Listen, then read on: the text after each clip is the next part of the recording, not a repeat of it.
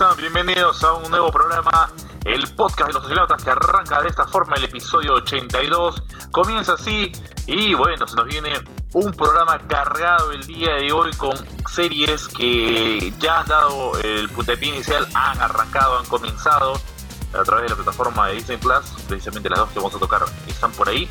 Y un tráiler que la verdad que me ha gustado mucho, que promete y esos temas que vamos a estar tocando el día de hoy. No sin antes darle el saludo, la bienvenida a mi compañero de la nave de los astronautas, el gran Reimer Rodríguez. Reimer, ¿cómo te va? Bienvenido. Hola Renzo, ¿qué tal amigos de los astronautas? ¿Cómo están? Bienvenidos a un nuevo podcast donde vamos, como siempre, a hablarles de eh, todos los contenidos que estamos consumiendo en nuestro rato de ocio, series, películas. Y vaya que de aquí hasta calculo yo, los próximos 5 o 6 programas van a estar bien cargaditos porque tenemos ahorita eh, disponibles en diversas plataformas, Renzo amigos, un montón de producciones. O sea, hay en Netflix, hay en Amazon Prime, hay en Disney Plus, hay películas en el cine. Eh, luego también más en la semana que viene se nos este, tenemos el manga de Dragon Ball. Creo que también se nos va a venir el capítulo de Dragon Ball Heroes. O sea, de aquí en, los siguientes seis programas van a estar cargadísimos. Así que los invitamos a siempre estar atentos a nuestras redes sociales, suscribirse porque vamos a estar hablando mucho de lo que estamos viendo. Así que eh, los invitamos y los esperamos en estos, en estos podcasts. Por supuesto, por supuesto que sí, ¿no? Ya se nos eh, suma varias cosas. Al momento que estamos ya eh, disfrutando de este podcast, ya hemos presenciado lo que también fue la gran primera, del mundo de Dragon Ball, de la nueva película, hablábamos del manga, así que tampoco vamos a tocar muchos spoilers porque hay que esperar a que todo el mundo lo vea, que llegue a todas partes del mundo para que puedan disfrutar la película como lo hemos, hemos hecho nosotros. Pero concentramos en el capítulo del día de hoy que arranca con una de las series que estaba esperando hace mucho tiempo. Hago un paréntesis acá, algo simple. Me tocó hablar hace tres años. Vaya, qué lejano suena tres años, ¿no? Cuando la gente no salía a la calle con, mascarilla y con mucho tema de protección.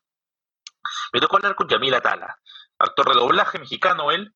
Eh, él hizo la voz de Iwan McGregor en Star Wars, episodio 1, La amenaza fantasma. Luego de ahí pasó a, ser Mario Filio, maestro Mario Filio, en el episodio 2, episodio 3 y actualmente en la serie de Obi-Wan Kenobi. Precisamente hago referencia a esa serie, Obi-Wan Kenobi. Yo le dije a, Yamil aquella vez que hablamos, eh, me gustaría tener enlaces de, de, la entrevista, está por ahí, en algún lado de la internet está esa entrevista.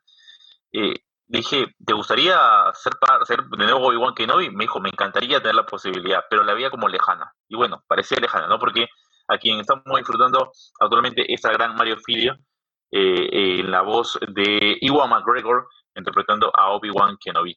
Una serie, como dije, ya la venía hablando desde hace tres años, la veníamos esperando bastante, hubo retraso, el tema de la pandemia tiene la culpa, y pues ahora la hemos disfrutado, salió de golpe dos episodios, hemos disfrutado el episodio 3 y el episodio 4, nos hemos retrasado un poquito con el tema de, hablar de esta serie, porque nos teníamos más, más temas pendientes, así que bueno, Estamos casi, ya hemos pasado la mitad de temporada, así que hablemos de estos primeros cuatro episodios. Vamos a tocar lo que ha sido y luego desglosaremos un poco lo que nos ha dejado esta, esta serie parcialmente de Obi-Wan Kenobi, que la verdad, la verdad, me encanta. La estoy disfrutando a más no poder. He volado con el episodio 3 y eh, sin duda, tener nostalgia tener a los mismos actores eh, y que coincidan con, bueno, coincidir es un guiño, ¿no? En realidad esos 10 años parecen 10 años a más lo que, lo que han pasado cada uno de los actores desde el episodio 3 de Venganza de los Sith hasta este arranque de la serie. No hay título en los episodios, es parte 1, parte 2, parte 3, parte 4. Imagino que va a ser los siguientes capítulos así. Así que arrancamos con parte 1. Está pintada 10 años después de los eventos de la Orden 66. El Gran Inquisidor, el Quinto Hermano y Riva Sevander la tercera hermana, interrogan a la gente en una cantina de Tatooine, preguntándoles si saben dónde está un Jedi. Tenemos luego al Gran Inquisidor, nuestros usuarios eh, del lado oscuro de la fuerza, que está ya a punto de matar al propietario de este bar por no cumplir, por no brindarle información. Y esto causa que haga su aparición en escena un Jedi, un Jedi que es conocido con el nombre de Nari y obviamente al, salvar al propietario de este lugar, es descubierto por los Sith y tiene que huir. Logra escaparlo eh, y luego hacemos un cambio de locación y de esta especie de taberna pasamos a una fábrica o a un lugar donde se está pues procesando carne de algún tipo de animal eh, en Tatooine y aparece en pantalla el protagonista, Iwan McGregor en el personaje volviendo a reencarnar al maestro Jedi Obi-Wan Kenobi, quien tras los sucesos del episodio 3 ahora eh, con su orden caída está escondido y en el retiro de la orden Jedi. Además vemos que tras su jornada laboral se acerca en los desiertos, en las arenas de Tatooine, a observar desde lo lejos con algunos viniculares a un joven Luke Skywalker, quien fue entregado a su tío Owen para que lo criara. Y Obi-Wan todos los días después del trabajo se acerca a observarlo, a cuidarlo, a supervisarlo.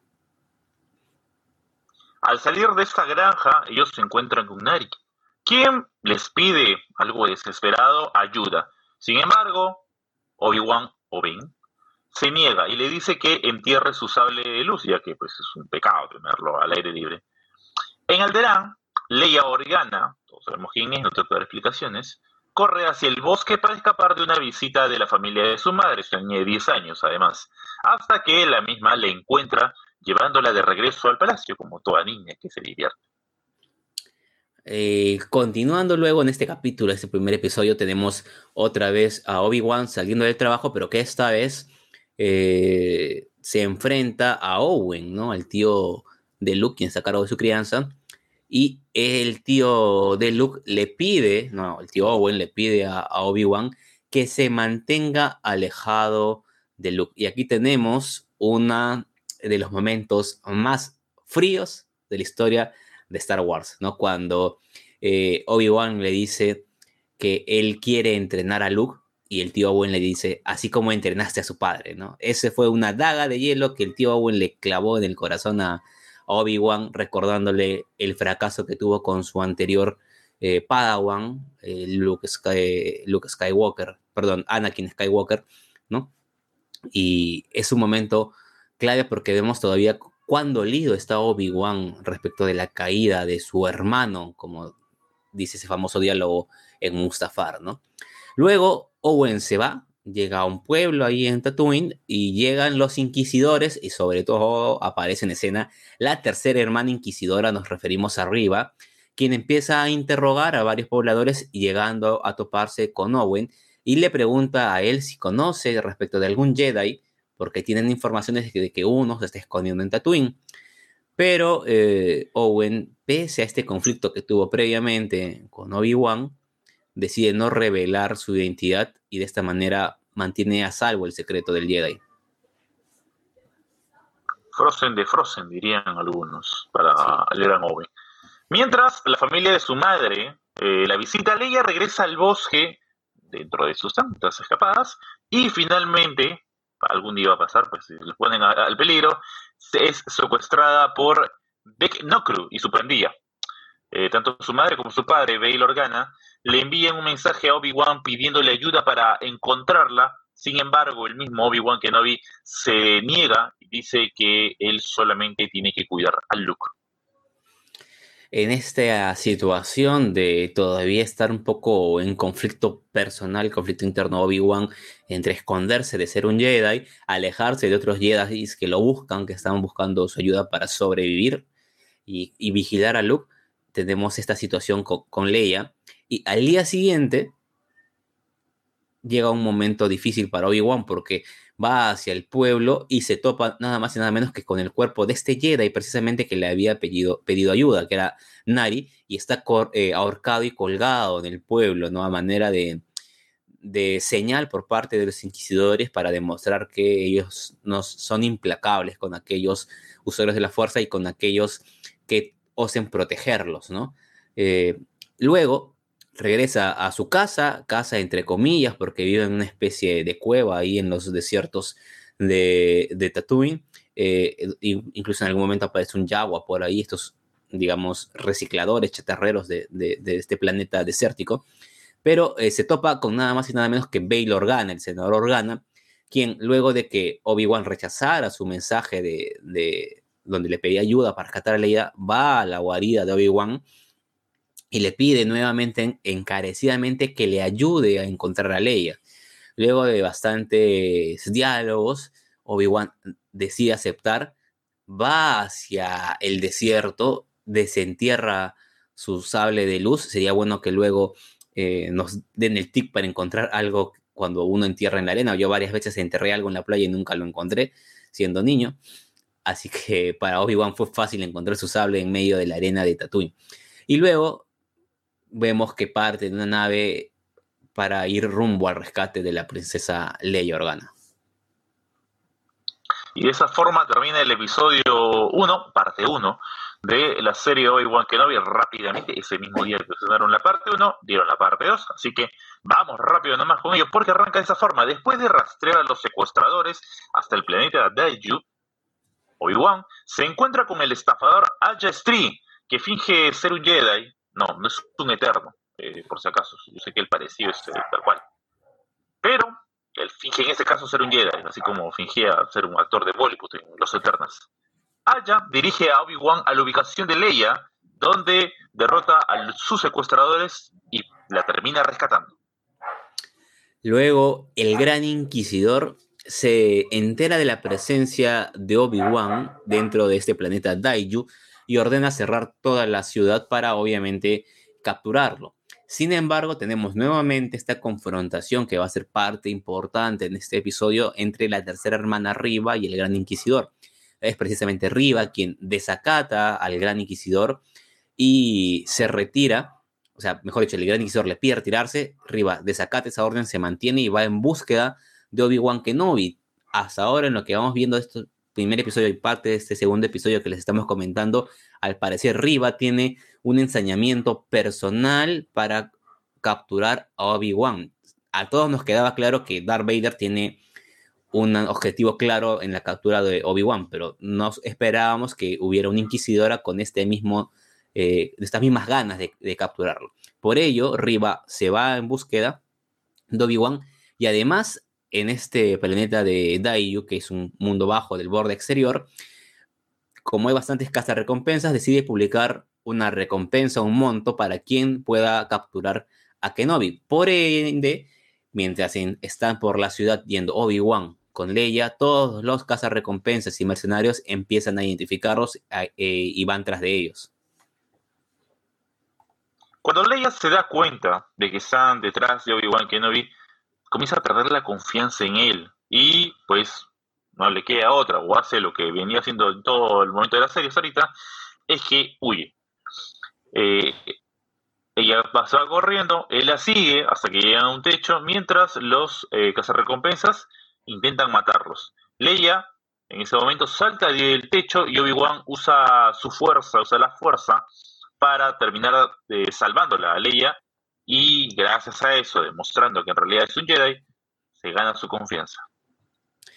Ella eh, los encuentra luego, eh, digamos que demuestra con este gesto que más allá de hacerse pasar por un falso Jedi, en el fondo si tiene la intención de ayudar a las personas, tal vez no sean las mejores formas, pero el fondo si es el, un fondo correcto o de buenos principios, podríamos llamarlo.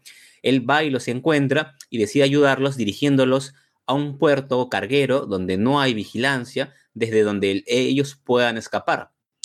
Sin embargo, más allá de esta ayuda que les ofrece, Riva logra dar con ellos.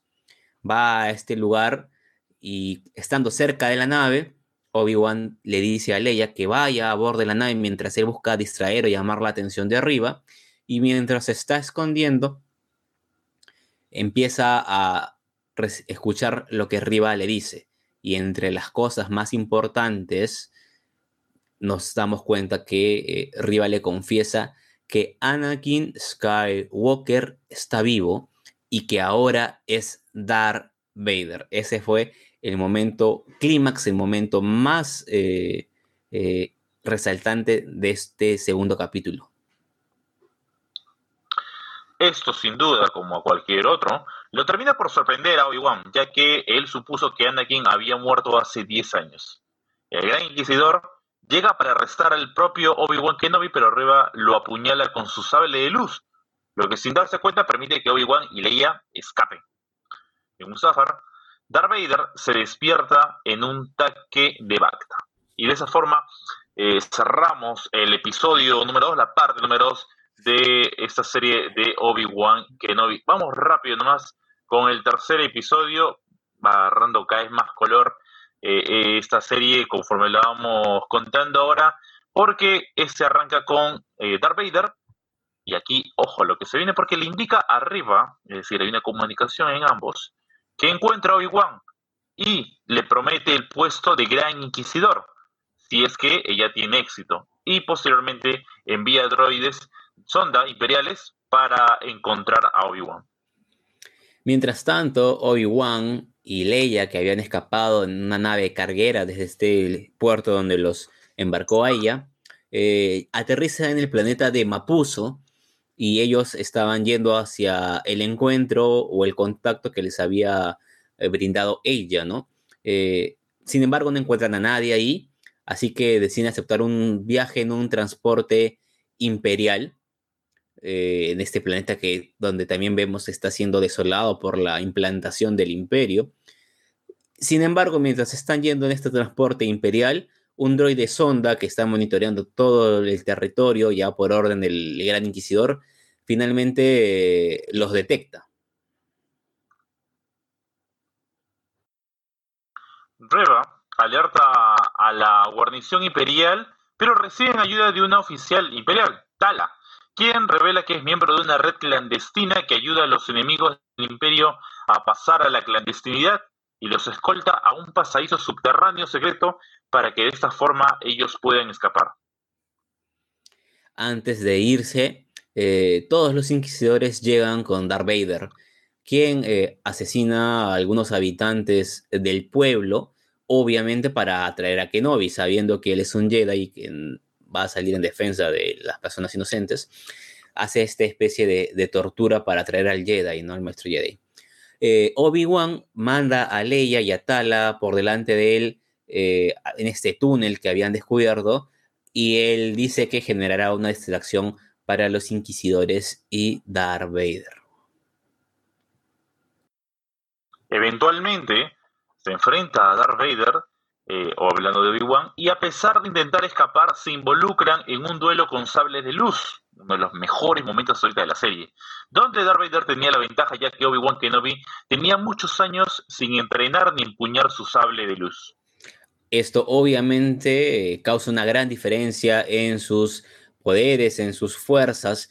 Vader, eh, haciendo uso de la fuerza, empieza a levantar a Obi-Wan y lo estrangula, lo empieza a asfixiar, demostrando que domina ampliamente y es un, digamos, usuario de la fuerza, del lado de la fuerza muy poderoso, y que Obi-Wan con todo este tiempo que ha estado alejado ha perdido práctica, ha perdido fuerza, ha perdido fe en sí mismo sobre todo, lo que lo hace ser bastante débil en comparación de, de Vader. Además, Vader procede a quemarlo, esto claramente como venganza por lo que ocurrió hace 10 años en Mustafar, en aquella batalla cuando Obi-Wan le advirtió que él tenía el terreno alto. Ahora Vader ha quedado con sed de venganza y le procede a hacer grandes, grandes quemaduras a Obi-Wan Kenobi. Sin duda una gran referencia a lo que vivimos hace, hace tanto en, La venganza de los Sith. Tala regresa con una distracción y rescata a Obi-Wan Kenobi con fuertes quemaduras en los brazos, mientras Leia intenta escapar.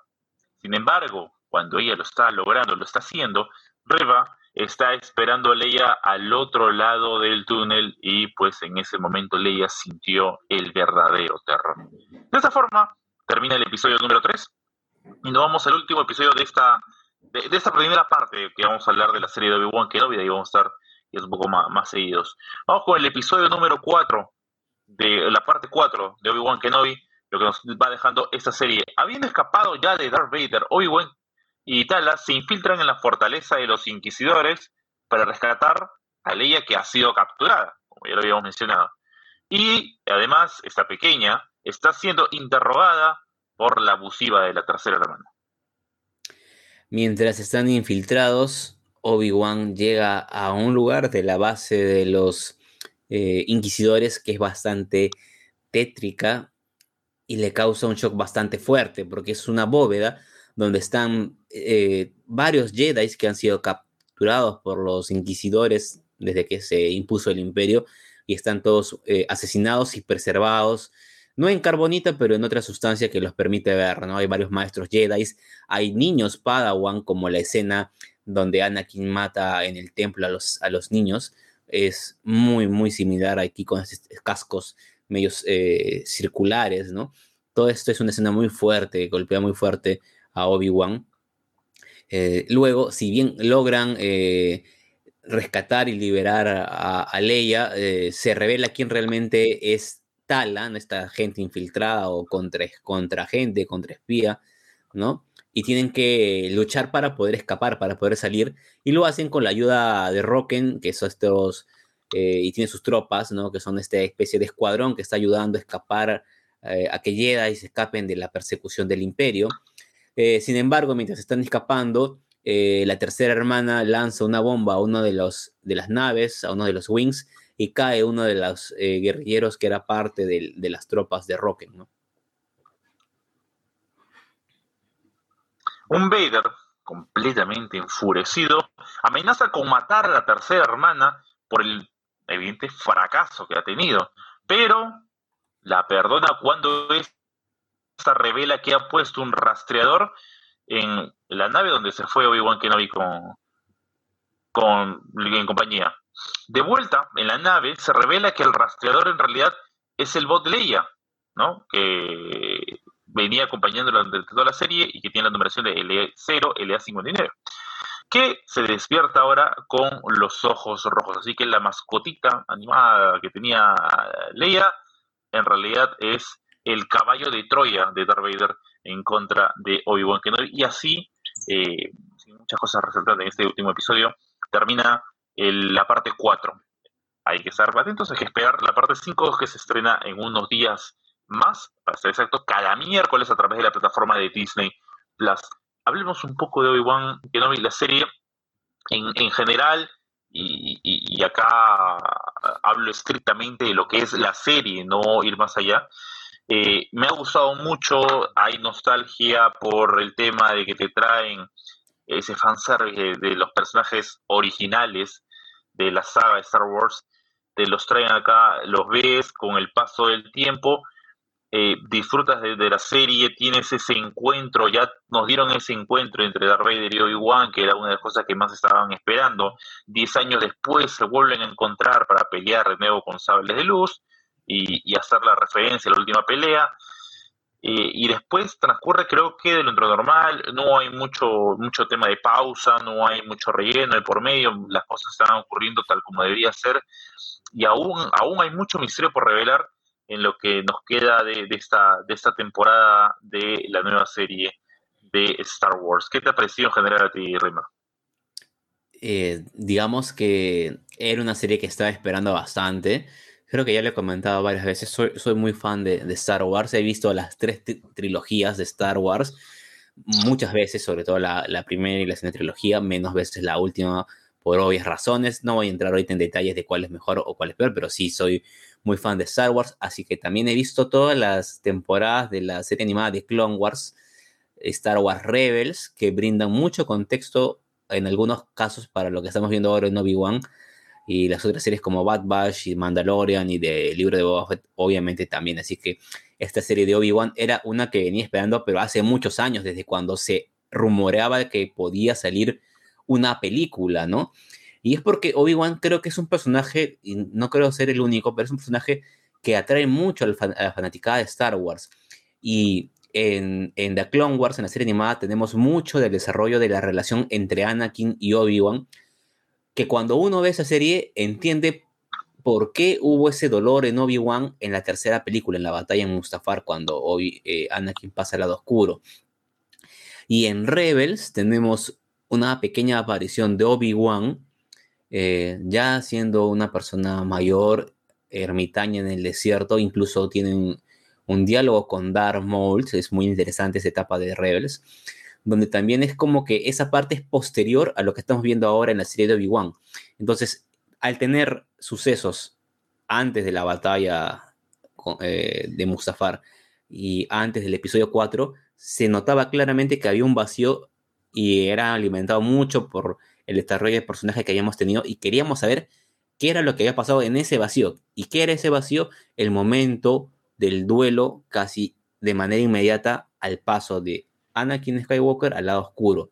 Todo ese trauma, todo ese dolor, todo ese duelo de parte de Obi-Wan no lo habíamos visto nunca en pantalla y por eso se esperaba esta serie. Y de lo que vamos viendo, los cuatro episodios, me parece que los están llevando de muy buena manera. Hay algunas críticas respecto al, al digamos, al ritmo de la serie, pero yo eh, recordaba un, un, comentario que justo hizo Iwan, Iwan, McGregor en la Star Wars Celebration hace poco, creo, donde dijo que básicamente la serie de Obi-Wan la habían grabado pensándola como una película en general, como si fuera un, un solo largometraje, pero que al final había sido como que cortado para distribuir de, distribuirla en seis partes.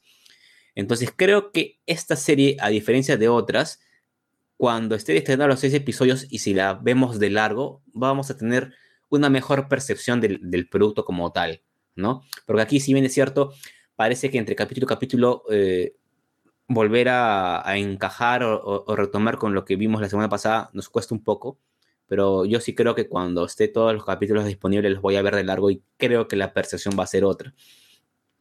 Pero en ese sentido creo que es una, es una gran serie, nos está mostrando eh, lo dolido, ¿no? Porque hay mucha gente que dice, eh, bueno, este no es el Obi-Wan que conocemos, ¿por qué no actuó? ¿Por qué está tan eh, miedoso? Porque literalmente se lo ve en algunas escenas miedoso de demostrar y decir quién es, ¿no? Porque hay una parte donde dice, ya no soy más Obi-Wan, ¿no? O sea, ya no soy, el se lo dice a Belly Organa. Pero es que en, esa es la clave de la actuación de Iwan McGregor, que nos está logrando transmitir cómo es que tras ver caído a su Padawan, a su casi hermano, Anakin Skywalker, y ver caer además a todos los Jedi, recordemos que han muerto todos, él solamente sabe que está vivo Yoda, porque Yoda le pidió que se refugie buscando a Qui-Gon Jinn, pero para él todos los Jedi están muertos, nadie de sus amigos con los que compartió en la época dorada de los Jedi está vivo. Es un gran dolor, ha muerto toda su familia, lo ha traicionado a su hermano. Pensaba además que había asesinado a su hermano, ya descubrió que no, pero además descubrió que es un usuario muy poderoso del lado oscuro. O sea, tiene un trauma muy fuerte y la actuación de Iwan McGregor es muy, muy magnífica y que nos lo va a transmitir toda esa depresión, ese temor, esa ansiedad, esa duda existencial, estamos viendo, viendo representada en la película. Ahora, dos cosas clave. Eh, hay rumores, hay rumores de que eh, vamos a tener la presencia de Qui-Gon Jinn con eh, la presencia del gran Liam Neeson. Ya se ha confirmado que en una serie eh, la segunda temporada de Star Wars, Star Wars Visions, que son estas series en formato anime, de, de, antología de algunos personajes de Star Wars, va a haber una segunda temporada dedicada a Qui-Gon Jinn, donde le va a dar voz Liam Neeson en inglés. Pero a raíz de eso también se rumorea de que va a aparecer en alguno de los dos capítulos restantes de Obi-Wan, en alguna especie de fantasma de la fuerza para entrenar a Obi-Wan. Pero además está pendiente un duelo más entre Darth Vader y Obi-Wan, porque el duelo que hemos visto no ha sido el final, el último duelo que veremos en esta serie. Así que esas dos me parecen cosas claves que debemos esperar en el penúltimo y último capítulo. Es una serie muy corta, se nos va a pasar así de rápido, ya esta semana que viene acaba. Así que por ahora yo estoy muy contento con la serie. Claro, no, y definitivamente no va a ser el último encuentro entre Darth Vader y Obi-Wan, y sabrás muy bien hay al menos una batalla final, allá por quizás, nos vamos a la, primera película, ¿no? El episodio 4. Eh, pero bueno, eso ya es hablar de, otras cosas, ¿no? Hay muchos más años eh, adelante. Háblanos también, eh, quizás por ahí queda el tema de los, los inquisidores, ¿no? Hablan del gran inquisidor, los hermanos. ¿Cómo se comprende este grupo ¿Y qué tan apegados que son la, la, la, patrulla Guinea de Darth Vader? ¿Cómo funciona esto en realidad el Gran Inquisidor? Sí, los inquisidores en sí aparecen en la serie Star Wars Rebels, ¿no? Que es una serie animada ambientada digamos, poco antes del episodio 4, en esa etapa, ¿no? En ese rango eh, de Star Wars, después del episodio 4, por ahí se superponen algunas temporadas con algunos sucesos de la primera trilogía. ¿Qué son los, los inquisidores? Son eh, usuarios de la fuerza que reclutó el mismo Vader. Algunos eran usuarios ya con afinidad al lado oscuro, otros eran ex Jedi o ex Padawan que obviamente viendo que ya cayó la orden Jedi y sabiendo que los Jedi son casados y además que les toque la puerta a Darth Vader y les diga necesito soldados, estás conmigo o te mato, pues pasaron a ser eh, sus sirvientes y son conocidos como inquisidores. Por eso su referencia visual es claramente a Darth Vader, trajes oscuros, cascos, sables rojos. Y el líder, hay un líder que es el que hemos conocido, sobre todo quienes hemos visto Star Wars Rebels, que es el Gran Inquisidor, este personaje de, rostro blanco, alargado, es el líder de los inquisidores. Hay varios hermanos inquisidores y muchos de ellos protagonizan duelos contra los protagonistas de Star Wars Rebels. Ahora, eh, los inquisidores también, obviamente hay algunos que son más fuertes que otros. Ninguno de ellos, obviamente, es más fuerte que Darth Vader. Todos están por debajo de él. Eh, y han asesinado y cazado a muchos, a muchos de Jedi.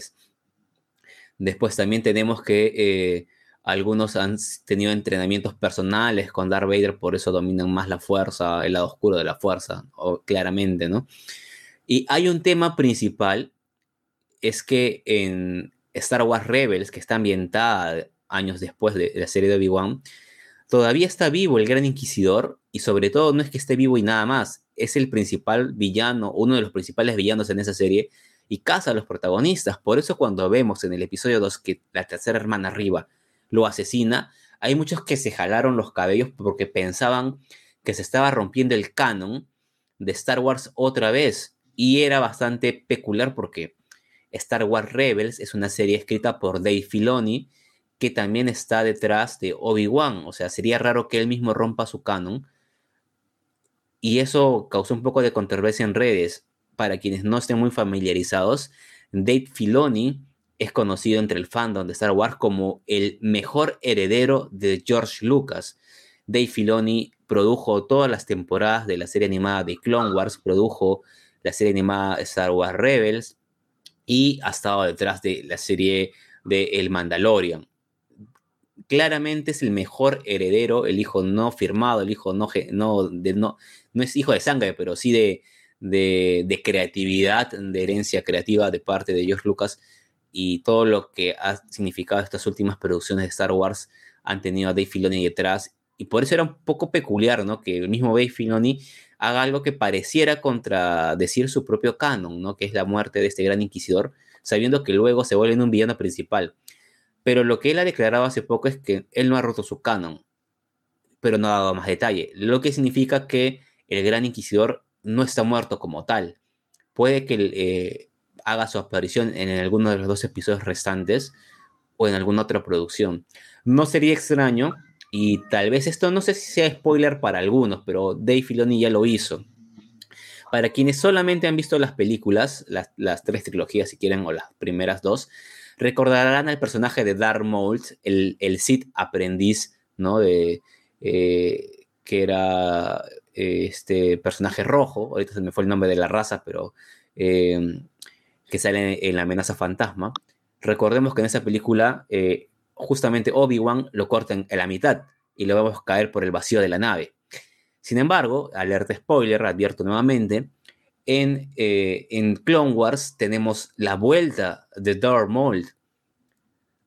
Vuelve desde su, digamos, mm, exilio vuelve a tener piernas, se vuelve en un villano muy poderoso que en algún momento logra gobernar el planeta de Mandalore, eh, intenta sabotear incluso a, a, Darth Sidious en algún momento, se logra enfrentar con Darth Sidious, y luego en Star Wars Rebels vuelve a tener un, encuentro con Obi-Wan, su viejo enemigo, donde Obi-Wan en una escena muy, eh, digamos, conmovedora, le cuenta que tiene una última esperanza de alguien que pueda vencer a Vader y a Sidious refiriéndose claramente a Luke Skywalker, ¿no?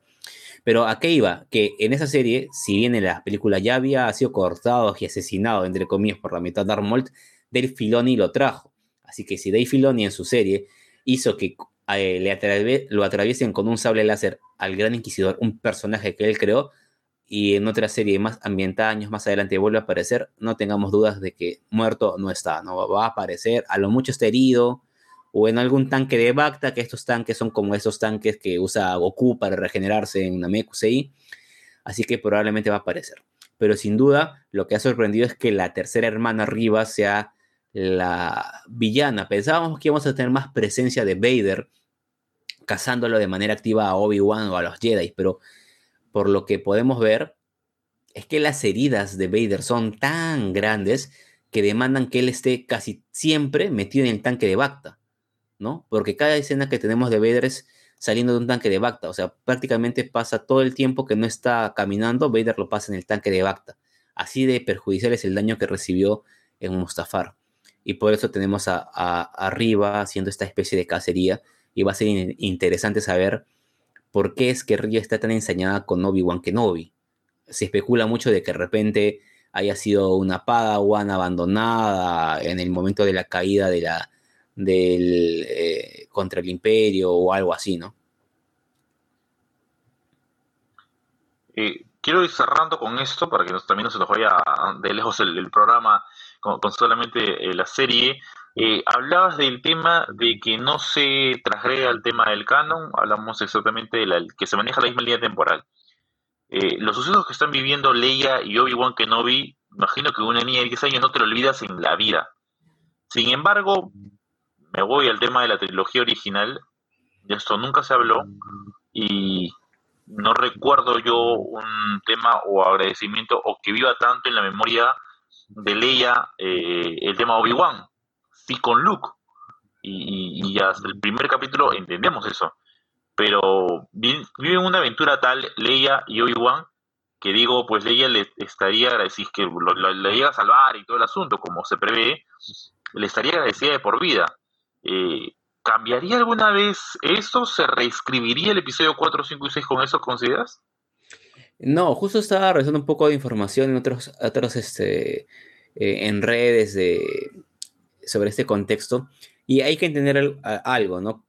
Eh, claramente el guion de Obi-Wan no fue escrito por George Lucas antes de... O sea, sí sabíamos que George Lucas tenía en mente lo que iba a pasar del episodio 1 al episodio 3, pero él comenzó produciendo el episodio 4, porque pues técnicamente, presupuestariamente hablando, era para lo que en esa época se podía. Sin embargo, obviamente el guion de Obi-Wan no estaba concebido en, aquel entonces, en los años 70, 80. Lo que ha querido hacer eh, Dave Filoni y todos los que están detrás de la producción de la serie es querer eh, tapar algunos huecos y hacer ciertas referencias para que cuadre con esa película original. Y hay un video que vi esta semana en redes que tiene sentido para que lo percibamos un poco, ¿no? En la serie, al comienzo, Leia no sabe exactamente quién es el señor que lo está rescatando, ¿no? y Obi-Wan tampoco le, le dice directamente quién es, eh, quién es él, ¿no? Incluso cuando Leia ve que hay una recompensa por Obi-Wan, piensa que es una persona, un mercenario que la está queriendo secuestrar y por eso pide un rescate por él, o sea, pierde por eso la confianza en él. Luego, cuando eh, hace uso de la fuerza, descubre que es un Jedi y lo empieza a, llamar, ¿no? Ben, ben Kenobi. Pues por ahí va el asunto. Ahora, si vamos a la, película, a la original, a la trilogía original, en el episodio 4, Leia manda un mensaje con Arturitu eh, queriendo apoyo de eh, Ben Kenobi. Era claramente la primera persona en la que Leia en ese momento pensó para que la, ayude. Luego Arturito cae en manos de Luke Skywalker y él lo conocía como el ermitaño, ¿no? No sabía quién había sido ni nada. Pero esta parte es la que han querido encajar con la serie. O sea, si en ese momento la única esperanza a la quien le, pidió ayuda a Leia era Ben que no viera porque algo sabía Leia de Ben o le generaba cierta confianza o en algún momento ya lo había ayudado, había esta relación.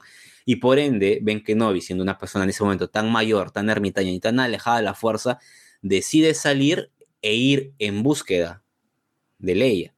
O sea, en ese entonces tal vez George Lucas no lo presentó así, pero hay esos gestos. Y ahora esos gestos los han tomado como base para fundamentar esta, esta relación, ¿no? De, de Leia y, y Obi-Wan. Claramente no vamos a, no va a poder encajar como tal, porque si no, o, se, o, se, o el canon va a quedar trastocado, o tendrían que borrar el canon y hacer un nuevo capítulo 4, que creo que no es lo que va a pasar. Entonces, más o menos están jugando para más o menos hacer que cuando uno luego vea toda la serie calcen y diga, ah, es que en la serie Obi-Wan, Leia fue rescatada por Obi-Wan y Leia le quedó el recuerdo de quién era Ben Kenobi, por eso cuando vamos al episodio 4 y quieren robar los planos de la Estrella de la Muerte y está en peligro, no se le ocurre a nadie más en quien confiar que aquella persona que la rescató cuando se estaba formando el imperio. Pero que recordemos otra cosa, si nos damos cuenta, Leia todavía no tiene noción de que el imperio es malo, ¿no?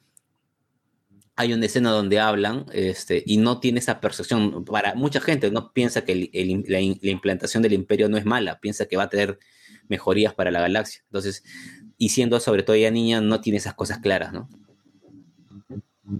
Claro, perfecto, perfecta la explicación y, y contextualizar, ¿no? Porque son datos ahí un poquito más buscados y, que calcen, ¿no? Uno siempre tiene la relación eh, Anakin Obi-Wan, Luke Obi-Wan, pero como que, como que con Leia se saltaba un poco ese tema y bueno, tener esa precisión. Va a seguir la serie, se estrena cada miércoles a través de la plataforma de Disney Plus, así que la vamos a seguir disfrutando y obviamente vamos a seguir hablando mucho más, pero al menos por el episodio de hoy, hasta aquí nomás Obi-Wan, que hoy la serie, una que estábamos hablando hace mucho y la estamos disfrutando. Pasamos de página eh, precisamente esta semana se ha estrenado una nueva serie de Marvel Studios. Saltamos al otro charquito dentro de Disney Plus, que es Marvel Studios. Hablamos de una nueva superheroína que ya está con nosotros. Hablamos de Miss Marvel, que se estrenó el primer episodio y la verdad disfruté la música. Eh, por ahí que hay alguna otra referencia, pero tenemos una una millennial a través de, lo, de los superhéroes, como es Camila Khan es una estudiante de secundaria, con tan solo 16 años, y es fangirl de los Avengers o Vengadores, como quieran llamarlo, ¿no? Es así como nosotros, más o menos. Particularmente, ella adora, ama, la única que se hace en el planeta, a la Capitana Marvel. Capitana Marvel, no dije abrir la razón. Después de reprobar otro examen de manejo, porque, bueno, pues digamos que es la parte difícil de todo chiquillo, eh, a aprobar este examen, y reunirse con el consejero escolar Gabe Wilson, Kamal y su mejor amigo Bruno Carrelli, aquí sí se habla de Bruno, completan su cosplay de Capitana Marvel para la Avenger Con. Así que, ojo, ojo, Comic Con, si existes en el universo cinematográfico de Marvel. Mientras ambos evitan a sus estrictos padres, Yusuf y Muniba, todo esto parte también de la, de, la cultura en la que vive esta, esta chica Camila Han, y sus padres muy estrictos, eh, pues como que la tienen un poco cohibida, ¿no? Sin embargo, ella trata de disfrutar la vida de 16 años y que está lista para salir al mundo y disfrutarla. Luego tenemos que Kamala Khan recibe un, un, paquete, una encomienda, algo que llega procedente de, de, su abuela. Y entre las cosas que están dentro del paquete hay un brazalete bastante peculiar, bastante dorado, Recordemos que es eh, de ascendencia pakistaní y está claramente plasmado en la serie y justo este brazalete tiene algunos símbolos culturales ¿no? de, este país.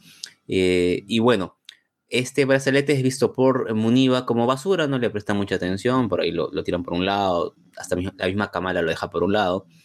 Y finalmente, eh, Kamala está, como lo, lo sabíamos, intentando ir a esta Avenger Con o Vengador Con, como lo quieran decirlo en Spanglish, no lo sé. Pero sin éxito, no logra convencer a sus padres de que la dejen ir, ¿no? Eh, pese a ello, como cualquier eh, adolescente de película norteamericana que quiere ir a alguna fiesta o a algún lugar, se escapa con su amigo Bruno Carelli eh, y ah, van de todos modos, llegan a la Avenger Con, se toman cantidad de fotos con todos los cosplayers del evento, pero como recordemos que en la Avenger Con estaba el evento central, que era quien hacía cosplayer de la Capitana Marvel y Kamala había construido su propio cosplay, le faltaba un detallito, le faltaba la cereza del pastel, el toque final, y decidió que el brazalete que había recibido de su abuela sea ese elemento que complete su cosplay. Después de llegar hasta este lugar, ella se lo coloca. Pero al momento donde ella sale a la pasarela a demostrar que tiene el mejor cosplay, sin saber cómo, ella ya con los brazaletes colocados, hace que se dispare construcciones de energía causando estragos dentro de las instalaciones de la Avenger Con. Bruno lleva a Kamala a su casa, donde una angustiada Muniva le suplica que se centre en su propia historia y la fundamente, es decir, no seas tan rebelde. ¿No será Milk la mamá de Kamala en realidad? Luego, ah, bueno, ahí termina el primer episodio, pero en una escena a mitad de créditos vemos a los agentes del Departamento de Control de Daños, este departamento que está a cargo de eh, corregir, supervisar y ver todos los estragos que causan los eh, superhéroes en el planeta Tierra. Vemos a Cleary y Sadie Deaver eh, observando un video del incidente que protagonizó Kamala Khan dentro del Avenger Con lo que hace que estos dos agentes se dirijan rumbo a New Jersey para encontrarla y aparentemente detenerla. Y hasta aquí el episodio 1 de eh, Miss Marvel. Así es, ¿no? Eh, cosas interesantes, ¿no? Es creo que la primera serie de Marvel que en su primer episodio tiene escena post crédito. Arranque. O sea, ya, ya de ahí de arranque ya me movieron todo. Además de meternos una de las mejores intros de Marvel con, con la musiquita esta, que si mal no recuerdo, la banda es de, de, Weekend, eh, esta, musiquita que, que, tiene una pauta publicitaria de un banco eh, nacional, eh, lo utiliza. No voy a mencionar el nombre para no serle echar ni, nada por el asunto, pero que le meten un, bonito, una bonita historia, la, chica es youtuber, crea historias, eh, Santa que tiene pues 16 años, tiene todo el tiempo del mundo en realidad, ¿no? Y puede hacer lo que quiere y con la tecnología no hay límites. Pero nos meten una, una nueva superheroína hasta el momento no como tal, ella de casualidad se ha convertido y se ha ganado entre admiradores y enemigos lo que viene pasando eh, va a ser complicado que ella quiera salir al exterior con la familia que tiene, pero eh, es un primer episodio que nos, nos ha descrito el origen de la, de la niña, lo que ha conseguido y casualmente en lo que se va a convertir este, este nuevo personaje que, pues sí, conocen un poco el historia de Marvel, eh, ya está, ya, ya pueden ir imaginando por dónde va a ir el asunto. Así que bueno, en líneas generales, eh, a mí me ha agradado. ¿Qué te pareció a ti este primer episodio? Sí, también me gustó, eh, a ver, me gustó el ritmo, me gustó, eh, digamos, el, diseño de, trajes, la cantidad de colores que vemos, la canción que es muy, muy pegajosa. a ver, tengamos algo claro. Esta serie obviamente está destinado a un público adolescente. ¿No? O sea, Kamala Khan es un adolescente, todo está enfocado en este clásico formato del adolescente que quiere hacer algo que sus padres lo prohíben y tiene que buscarse la manera de em, escaparse para lograrlo y luego en algún momento le demostrará a sus padres que se equivocaron y que debieron confiar en ella porque no iba a hacer nada malo. O sea, no les estoy spoileando la serie, pero básicamente el guion de esa línea argumental no va a salir. Va a cambiar las escenas, las películas, los nombres, pero es un formato clásico de película adolescente de Estados Unidos. eso creo que todos lo tenemos claro. En ese sentido, o sea, tomémoslo con calma. No esperemos una serie tan profunda que nos haga meditar las cosas para un público adulto. No, esta, esta serie no, no va a ir por ahí. Además, nos va a presentar un nuevo superhéroe pensando en, en coger nuevas audiencias, que es lo que, ojo, Marvel va a empezar a hacer. O sea, por tema de negocios tienen que empezar a captar a los que ahorita son niños adolescentes y que van a empezar a crecer viendo estas series. Por eso la hacen de esa forma. No esperemos que haga una serie adulta porque no va a captar al público. No es, no es su fin. Y no está mal. Es, es, es algo con sentido lógico si lo queremos ver desde un punto de vista, ¿no? Así que me pareció bueno el arranque de la serie. Sí me sorprendió el tema de la escena post créditos. Tengo que confesar que yo acabo el capítulo y me desconecté. Luego en redes vi que hablaban de episodio post créditos y yo no entendía. Vi tuve que volver a abrir el capítulo y recién ver para entender, porque la verdad yo vi que acabó el episodio y lo apagué porque era lo normal, ¿no? Uno a lo mucho esperaba al final de la serie algún postcrédito, ¿no? No estaba al tanto de que había alguna escena, así que me lo, me lo perdí parcialmente y luego ya tuve que, que verlo para, por el tema de que me enteré por redes, ¿no?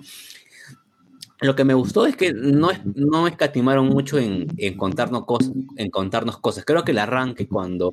Y me gusta mucho ese tema de la animación que hay en, en la serie, mostrando los, los dibujos, los sketchbooks ¿no? de, de Kamala, saltando entre la realidad, sirvieron mucho para contextualizarnos, entendernos su fanatismo, cómo es la situación del mundo respecto de los Avengers en este momento, al punto ya de que hay una Avenger con y que todos son conocidos, ¿no? Eh, incluso eh, mm, hay, creo, un stand de Asgard, creo, dentro de la AvengerCon, me parece. No sé si eso sea como una especie de guiño a lo que vamos a tener el mes que viene en Thor Love and Thunder, ¿no? Porque ya tenemos a Asgard dentro de la Tierra. Pero me, gustó eso, que no, es, no pierdan tiempo yéndose por las ramas y nos, nos, den de frente el contexto y ya tengamos en el primer capítulo a Kamala descubriendo sus poderes. Cosa que en los siguientes siete episodios vamos a tener a Kamala luchando por saber cómo manipularlos descubriendo de dónde le provienen y tendrá que aparecer alguna antagonista o alguna circunstancia adversa a la cual ella tenga que enfrentarse. Es cierto, eh, como, eh, como, mencionábamos, no es un episodio bastante descriptivo con, con, el personaje y si nos lo descubren en el primero es porque va a haber harta historia de aquí a, al cierre y hay que correr con, con, el, con el personaje. Eh, dos puntos importantes que mencionaste. El primero, el tema de la escena post-crédito que eh, me, me, llamó la atención porque automáticamente ves y dices, hey, eso ya lo vi antes, ¿dónde? Spider-Man No Way Home, sí, es el mismo actor. O sea, el, mismo que llega, toca la puerta de la tía May eh, y lo, pone bajo arresto a todos y es el, el, mismo del control de daños, aparece aquí, así que ya, ya como que tenemos instalado ya una conexión. Esto ya vamos por dónde sucede. Eh, y el otro punto es el de la Con, ¿no? O sea, eh, llevar eso que es tan tradicional para todos nosotros, que es la Comic Con, o sea, no hay que ser adivino a qué nos referimos.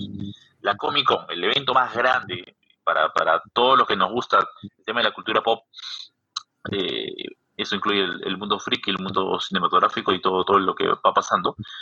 Eh, nos reúnen siempre en alguno que otro evento, se reúnen en diferentes partes del mundo y sin duda, pues en el de San Diego es el, lugar más, más especial, porque ahí se presenta incluso, el, panel Marvel presenta ahí lo que, los, las proyecciones, ¿no? Y lo que se viene desarrollando.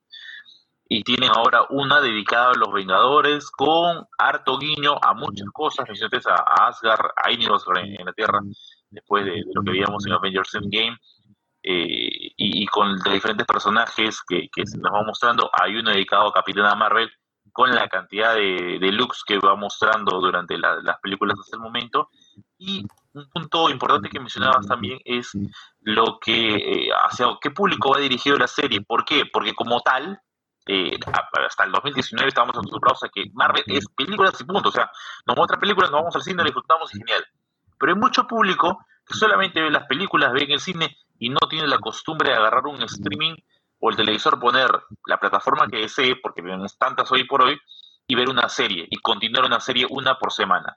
Está acostumbrado a ver una serie que te la ponen en televisión lunes a viernes en tal horario, como una telenovela, por decir, pero no una serie como tal. Entonces, hay mucho público que no sigue ahorita la línea cinematográfica de Marvel, pues con todas las series que vienen desde el 2020. Así que como que se van desconectando. Entonces hay que segmentar. Y creo que ese es el punto al que tiene que, apuntar Marvel, como bien lo mencionabas, con una serie juvenil que quizás a, mucha gente no le vaya a interesar, salvo que el personaje aparezca en la película y, muestre interés eh, por ahí. Pero por lo general eh, ha sido un primer episodio sin mucho tema de por descubrir, sin mucha teoría. No me vengan con Mephisto acá en este primer episodio, ya estamos cansados de Mephisto eh, pero para, para, ir conociendo a, a, Kamala Khan como Miss Marvel, que espero, espero que, todo salga bien. A él nos ha sido un buen eh, primer episodio y la serie va, al igual que Obi-Wan Kenobi, cada miércoles eh, a través de la plataforma de Disney Plus. va a ser como una guerra exactamente entre, entre lo, la vida personal y el, el, superhéroe que se va convirtiendo. ¿Tenemos guiño a Spider-Man con, con Miss Marvel?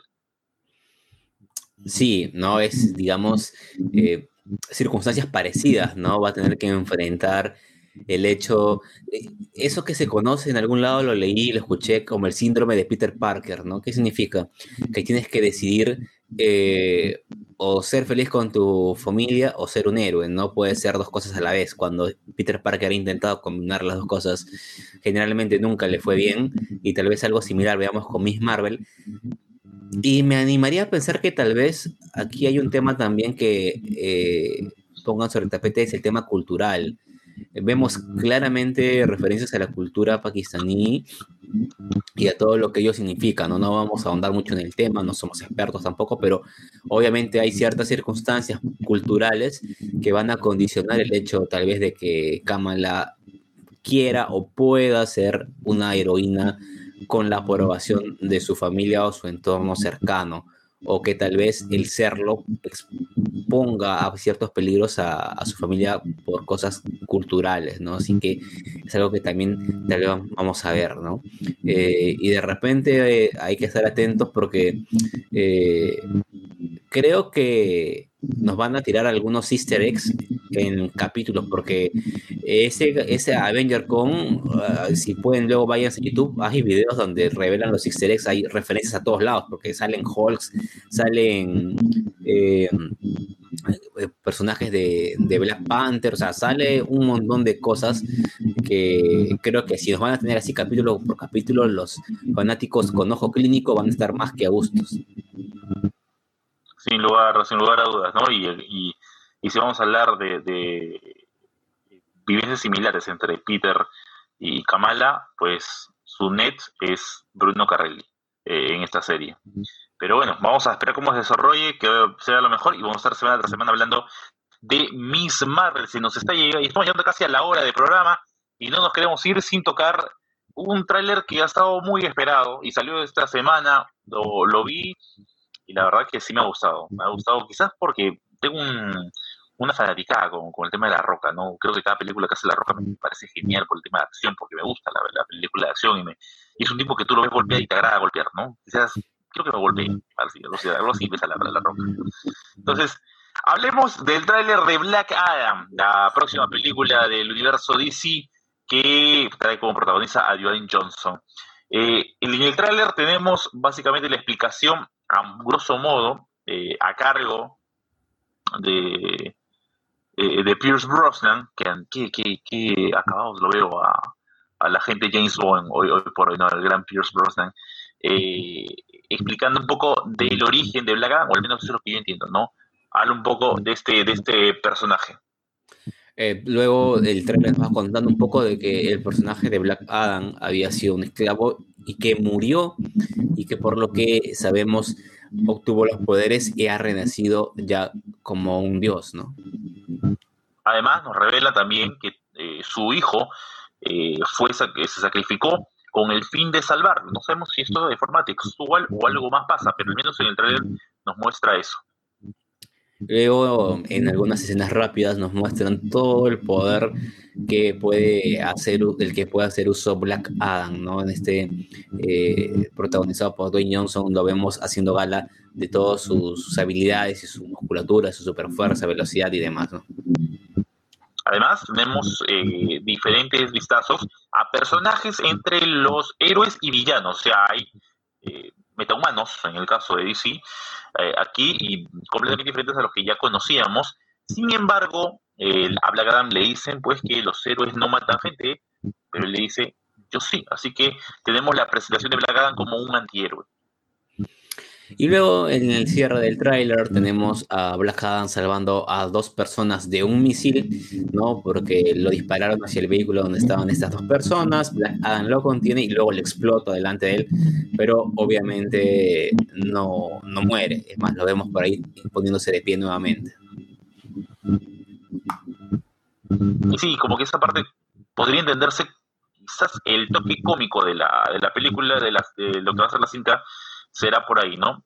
Si entendemos la línea que va con Shazam, tiene que haber comicidad, porque pues básicamente eso se trataba y ese fue el éxito de la, de la película de Shazam, que también está en, camino a, estrenarse. La cinta de Black Adam se va a estrenar el próximo 21 de octubre, dirigida por John Colette Sarra, y pues cuenta con la participación de Dwayne Johnson, como hemos hablado, Dani García, Jerem García y Bill Flynn eh, en, esta, en esta cinta, ¿no? Obviamente está basado en el cómic Black Adam de Otto Pinter, esta, esta película, y pues vamos a ver también, aparecerá Henry Cavill, aparecerá Superman, aparecerá Shazam, bueno, esperamos que sí, me gusta ver un multiverso, así, así como el cierre de, de Peacemaker, que tuvimos a, a Aquaman y a Flash, que fue, o sea, mucha gente criticó el tema, que apareció Superman en blanco y negro, apareció Wonder Woman en blanco y negro, perdón, en Cyborg, en, ver al, actor, que no es Ray Fisher, pero apareció pues Jason Momoa, apareció Ramírez y Cobió, la verdad que volé con, con, esa escena, fue genial ese cierre de Peacemaker, y fue un ratito, pero, pero lo demostraron al menos, ¿no? Eh, eh, tuvo, tuvo mejor que, que, lo, que, las dos horas de Doctor Strange en Multiverso de la Locura. Pero el primer vistazo que tenemos de Black Adam habrá seguramente otro trailer de acá a de junio a octubre. Hay un camino largo todavía, así que esperamos que algo más nos vayan a mostrar el cierre y obviamente estaremos con el estreno y hablando de lo que va a ser esa película. Pero al menos el episodio 82 de de los Astronautas llega hasta este punto. Y llegan a través de una, de una plataforma de, de audio donde estén disfrutando este podcast y quieren buscarnos a través de las redes sociales y comentarnos algo, les dice las redes a continuación. Por supuesto que sí, pueden eh, seguirnos en Facebook como Los Oceanautas, en Twitter estamos como arroba los oceanautas, en Instagram estamos como los guion abajo oceanautas, en TikTok estamos como los oceanautas, si estás eh, escuchando, viendo este podcast en YouTube, también suscríbete a nuestro canal y activa la campana de notificaciones. Y si lo estás escuchando en una aplicación como Spotify, iTunes, Google Podcast u otra aplicación para escuchar podcast, pues suscríbete y activa las notificaciones para que cada vez que subamos un programa no eh, te lo pierdas y la aplicación te avise. Y también te invitamos para que nos sigas en nuestras redes sociales personales. A mí me encuentras en Twitter e Instagram como arroba ReymarR14 y a Renzo lo encuentran como en Instagram, Twitter y en TikTok como arroba RLOP90. Momento de irnos, momento de cerrar el episodio del día de hoy. Nos estamos encontrando en una próxima oportunidad. Gracias por haber estado con nosotros el día de hoy. Espero que lo hayan pasado genial, lo hayan disfrutado. Nos estamos encontrando más adelante con muchas más. Como siempre le digo, a quedarse en su nave, solamente salir de ser necesario y a seguir cuidándose mucho. Un abrazo. Nos vemos. Chao.